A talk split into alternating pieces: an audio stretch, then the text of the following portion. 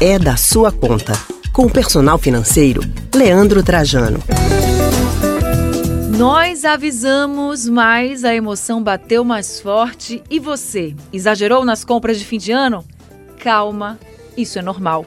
Pois é, Anne. Segundo pesquisa realizada pela Confederação Nacional de Dirigentes Logistas, o CNDL, em parceria com o Serviço de Proteção ao Crédito, SPC Brasil, 19% dos consumidores costumam gastar mais do que podem com as compras de Natal.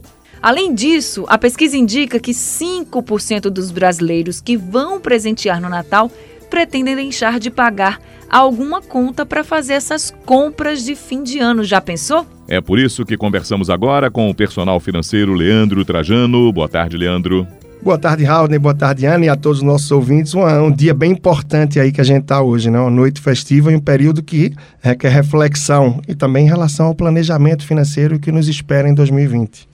Pois é, Leandro, muito boa tarde para você também.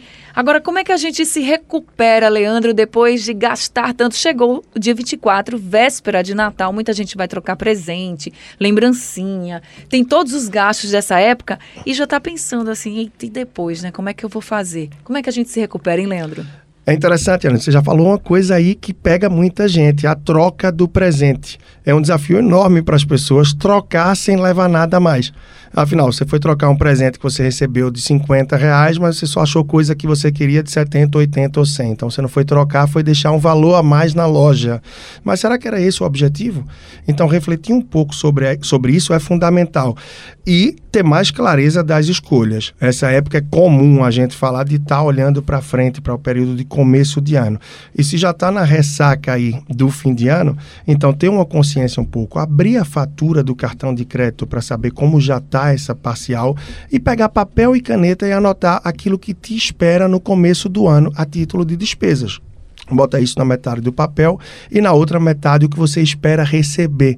E começa a cruzar esses valores, você vai ter mais clareza para tomar algumas decisões que te ajudem a se recuperar.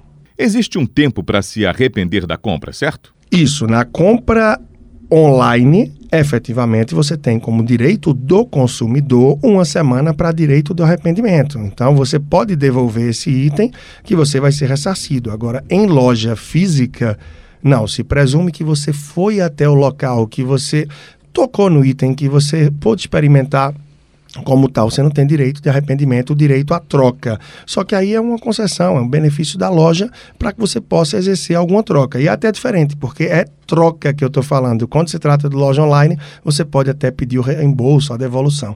Então, é fundamental pensar antes de comprar e muitas vezes você sair com o dinheirinho certo. Você está indo para um ambiente de shopping, de um centro comercial, o próprio centro da cidade. Quanto é que você pretende gastar e o que você pretende comprar? Quanto é que isso daria? 100 reais?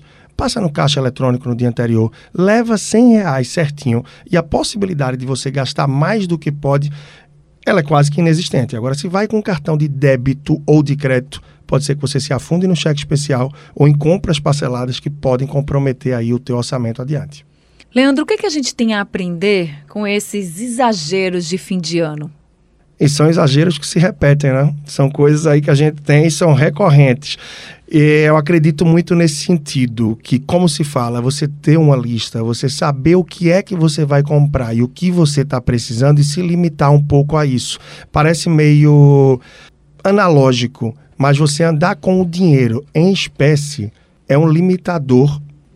É, não tem como, não tem como você correr. Então, sair com a quantidade de dinheiro que você precisa para comprar aquilo que você vai, vai te limitar bastante. Então, é uma forma de você se vacinar e tentar não cair nesse tipo de problema. Que o cartão de crédito e o cartão de débito, como eu vinha falando, vão te dar aí toda a corda para que você termine literalmente se enforcando financeiramente. Então, fica a dica aí para as compras de janeiro, hein? para quem vai comprar material escolar. Isso, muito bom. E se preocupando sempre também em negociar. Afinal, seja no centro comercial, no shopping, no centro da cidade, o material escolar, você tem espaço sempre para negociar sim. E quando você vai em espécie, em muitas ocasiões, você tem ainda mais possibilidade. Então, pensar um pouco, se organizar melhor, tudo isso vai fazer acontecer e ajudar para começar um ano mais tranquilo financeiramente falando. Tá certo, Leandro. Obrigada por estar aqui com a gente em mais um É da Sua Conta. Feliz Natal para você, viu? Obrigado e um Feliz Natal para vocês também, para o nosso ouvinte. E sigam acompanhando de perto lá no Instagram, arroba personal financeiro, YouTube, procurando pelo Leandro Trajano. Espero que a noite seja maravilhosa e que um marco aí mais especial que venha 2020. Obrigado, Leandro. Feliz Natal e aqui conversamos com o personal financeiro Leandro Trajano.